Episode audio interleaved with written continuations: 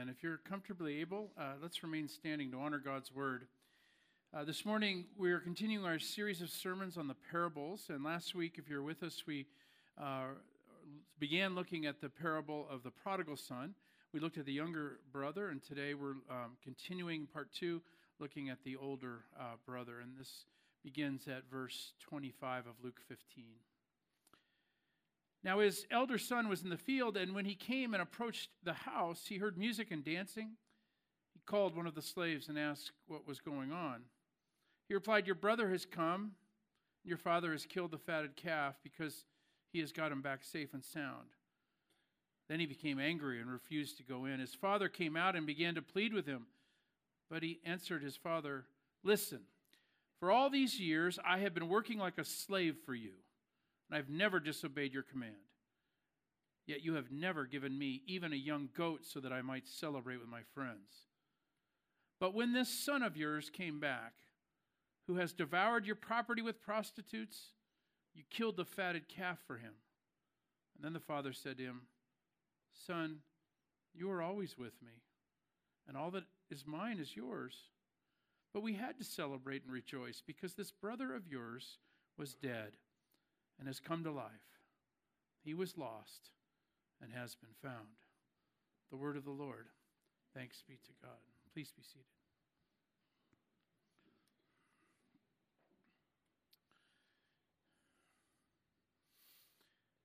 In the words of Dostoevsky, Fyodor Dostoevsky, he said this Beauty will save the world. Let us pray. Lord, we um, pray that your spirit would be the voice we hear in these moments. How grateful we are that your word is a light unto our path, a light unto our feet. And help us to hear, um, hear your word today, your eternal word that does not change. Amen. You know, every sermon on the prodigal son that I heard when I was growing up, and I grew up in the church, um, usually ended with the party that the gracious father threw in celebration of the return of this repentant son. That's usually where it ended. I was led by such sermons to wonder about the shocking grace uh, that was given to this debauched kid. Um, but I also secretly wondered about this life of discovery. What was that like? What would it be like to venture out and do your own thing and be your own boss and and there was a certain appeal to that. And I wondered about that. What did he go through?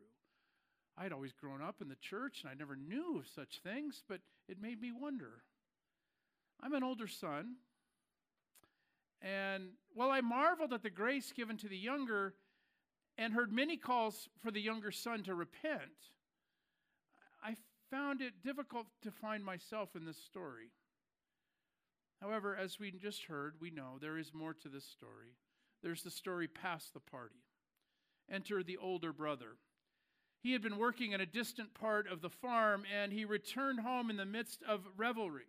He heard music, he smelled barbecue, he heard laughter and joy, and he wondered what is going on. In that culture, such festivity lasted for days. He heard all of this and thought, what could have prompted such a celebration? The servants came to him and said, Well, your brother returned home. Your younger brother, he's come home. Now, this older brother did not share his father's enthusiasm for the return of this wayward sibling. Essentially, he said, This party is for my selfish, arrogant, and ungrateful brother. My father's become an old fool. He went to his quarters, would not go to the party. But just as the father sought out the younger by running down the road, you remember this. He yearned for the wayward younger son to come home, just as the father yearned for that and ran out and, and, and met him and put a robe on him and embraced him and kissed him, and put a ring on his finger. Just as he sought out the younger, so he went out searching for the older. He wanted him there. He wanted him also to come to the party, begged him to join the festivities. And that was it. The older son then unleashed all kinds of anger. He said, Let me get this straight, father of mine. That son of yours there, that selfish, arrogant, and ungrateful son, came to you, told you that he wished you were dead. He took what would still be earning you and your, our family interest and went to ungodly Las Vegas. He threw away all that money for which you labored in providing for the future of your family. He ran with prostitutes. He posted all those selfies on Facebook. You remember, we saw them. He brought shame to you and to our family. Last I had heard, he had sunk so low, he was living with unclean animals.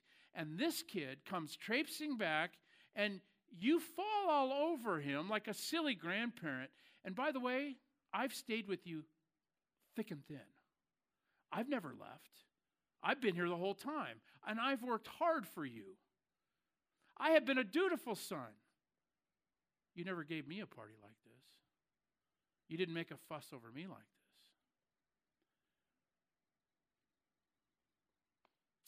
Maybe he has a point. Actually, I think he can make a strong point. It's a pretty good argument. I think I also would have been upset, if I'm honest. Very upset. Disobedience seems to be rewarded, and obedience seems to go unrewarded. Listening to Jesus tell this story, as we mentioned last week, were many people who thought like the older brother. Remember what we said? He was speaking to the tax collectors, and the sinners were standing around. But in that crowd were Pharisees and scribes, religious leaders. They were grumbling, saying, How could he eat and be friends with and sit with people like that? And he aimed this parable at them and that way of thinking. They were the opposite of the prodigal, they were the prototype of the older brother in the parable. Now, we live in a culture that celebrates older brothers. We do. Those who work hard, we celebrate. Those who are, have moral uh, and are upstanding good citizens in their community, older brothers get things done. They are responsible. But in his self righteousness, he had neither love nor mercy for his brother. And by the way, notice in this story, he doesn't even refer to him as my brother. Did you catch that? He says, That son of yours. Whew. That son, I didn't, I don't even consider him family. That son of yours to the father.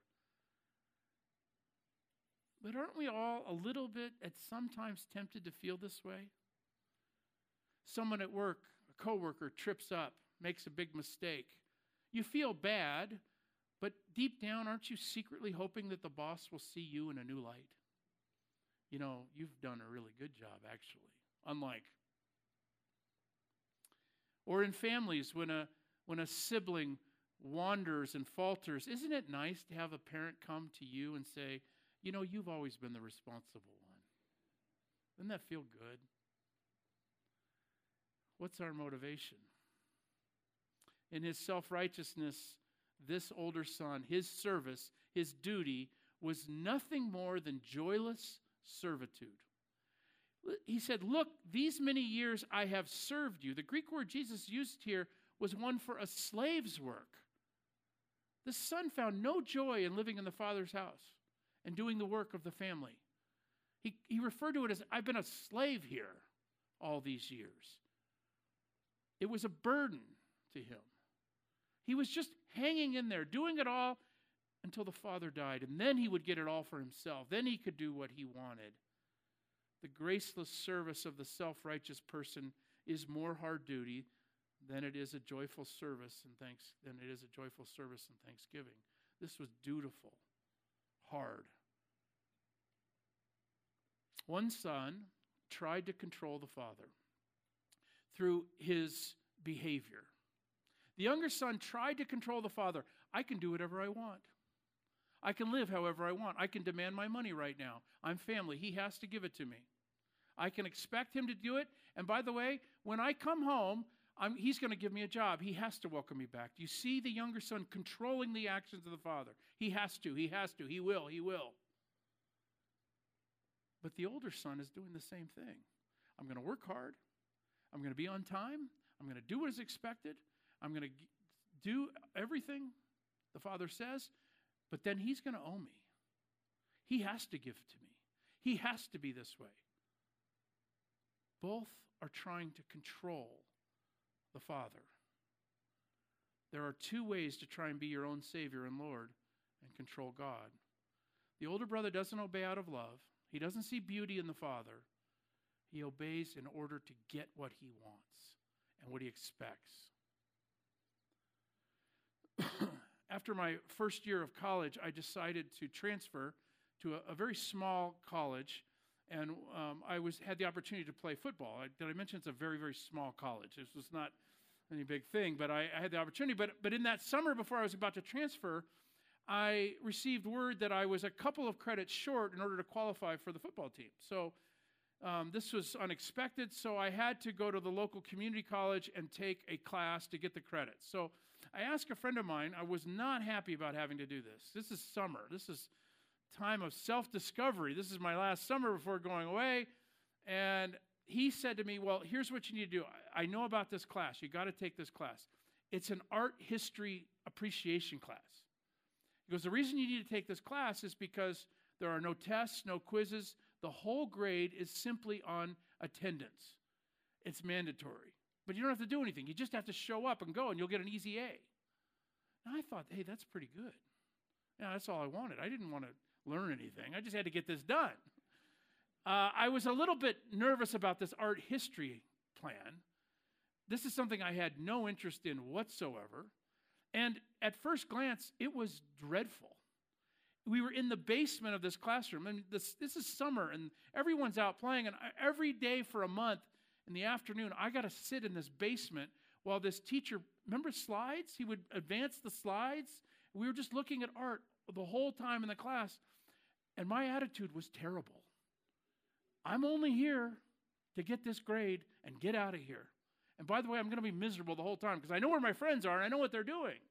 It was such a burden. I had no expectation of getting anything out. I just hoped I could survive this. But once I survived, I was going to get my A and I'd be able to do what I want. It would be given to me. It is possible to view God in a similar way. I'm going to do what I need to do. But then he's going to have to do what I, he's going to have to do and give me what I want. I'm going to expect it. There's a term in the medical field, um, it's a phrase, iatrogenic. This is the definition it's an inadvertent ad- adverse effect or complication resulting from medical treatment or advice, including that of psychologists, therapists, pharmacists, nurses, physicians, and dentists. Um, what this means is you, you may go to a hospital to get cared for, but, you, but it, it may actually make you more sick. It's possible. Some people get sick in the hospital, right? Because there's a lot of sick people in the hospital, and there's a lot of germs in the hospital. And I know we have several doctors here. I love doctors, love the hospital, very, very good. Hear me right. But it is a technical term, it is possible. What am I talking about? It is possible to get sick in here. It's possible to become more lost in here in this room. It's possible to be here every Sunday, teach Sunday school, preach sermons, know theology, sing in the choir, play in the bell choir. It is possible to do all of that and become lost. The older brother was good and dutiful, and he was lost because he didn't know the heart of the Father. His service was joyless, it was just duty. He didn't come to realize that the Father's heart was gracious and kind. It's possible to be in here in worship to do what we're doing and to look out there and go, oh, those people are so awful. They're so terrible. So glad we're not like them. We're not like them. We're not like those younger self discovery sons.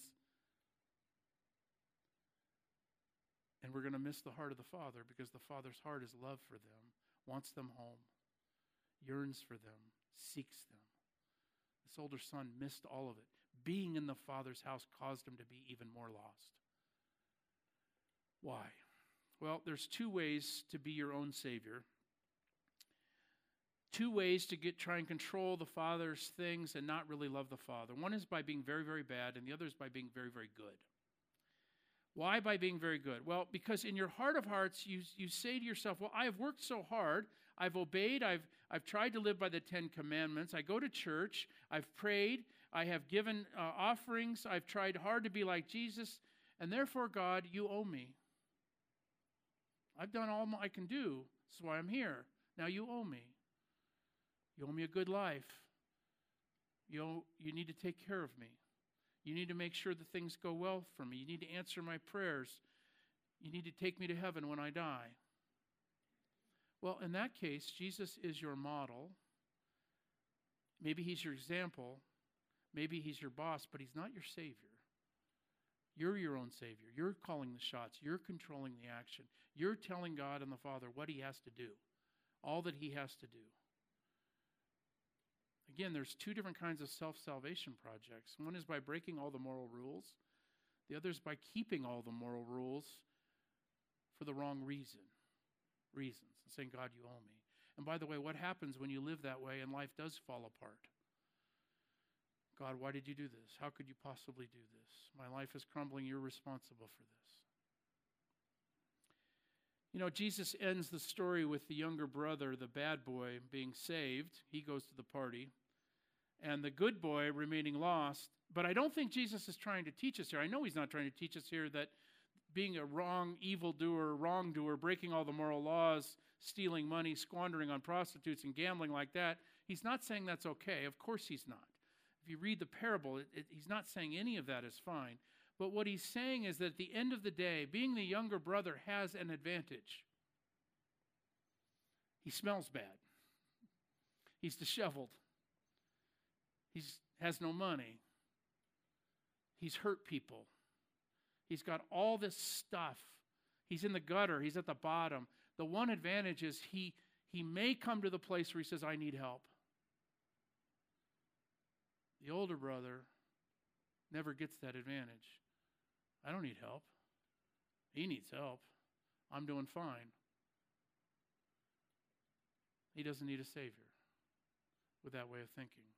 The gospel is not found in self discovery, and it's also not found in moral conformity.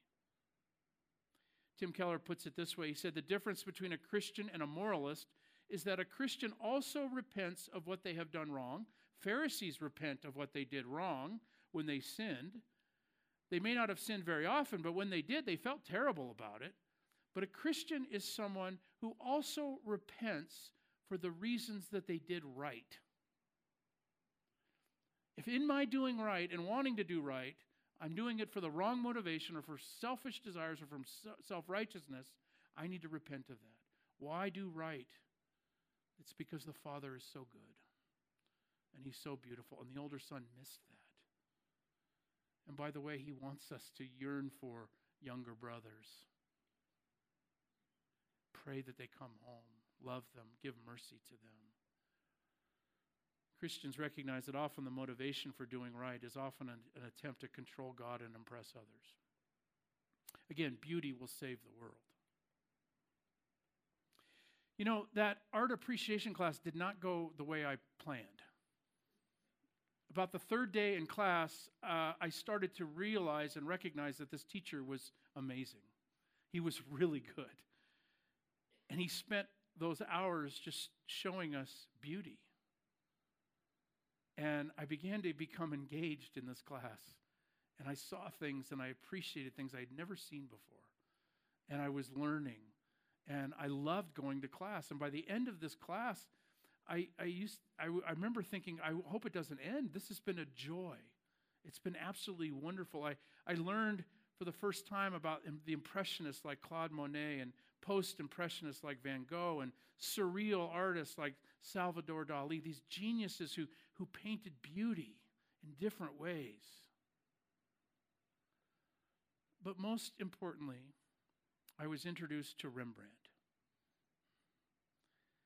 Rembrandt used strong lights and heavy shadows to create depth. This is his picture of the story of the prodigal son. And it's a masterpiece. And he conveys so much truth and beauty in this painting. Notice the light. The light is all focused on the Father and how kind and gracious He is. Back in the shadows are those disapproving. But also notice what Rembrandt does with the Father's hands. Do you see the hands? The left hand is more firm, it's got a grasp around the younger the prodigal as if to communicate I will protect you. I won't let you go. I've got you. But the other hand is gentle, it's soft, it's kind. Rembrandt, in a genius way, is teaching us how the love of God works. But then also notice the older son standing there disapproving. Where, what are his hands? They're closed, they're not open. He should be down there embracing the younger son as well, but he won't have it. Beauty teaches us about the Father, how loving he is. Friends, why are we here today? Why are we in worship? We are here to be reminded once again of how good God is, how kind He is, how His hands embrace us, to discover once again that we ought not to control Him, but we ought to celebrate Him, love Him, be amazed by His generous grace. grace. We're here so that we can learn to love the way He loves.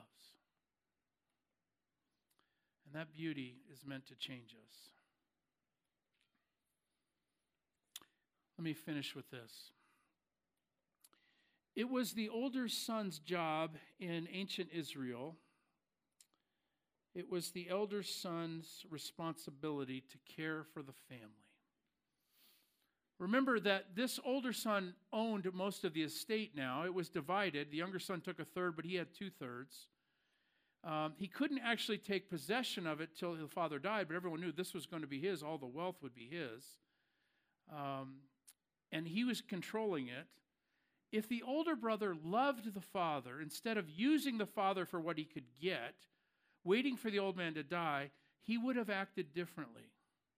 He would have said, Dad, I know because I've lived with you, I understand what breaks your heart. And I've learned what you long for. You want your son to come home. So I'm going to go out now and I'm going to search on behalf of the family. I'm going to bring him back. I'll do it at my expense. Do you understand this? One of the reasons why he was so angry is because his younger, younger son spent the money. And by the way, that celebration that the father had, Part of the expense was the family estate that he would inherit.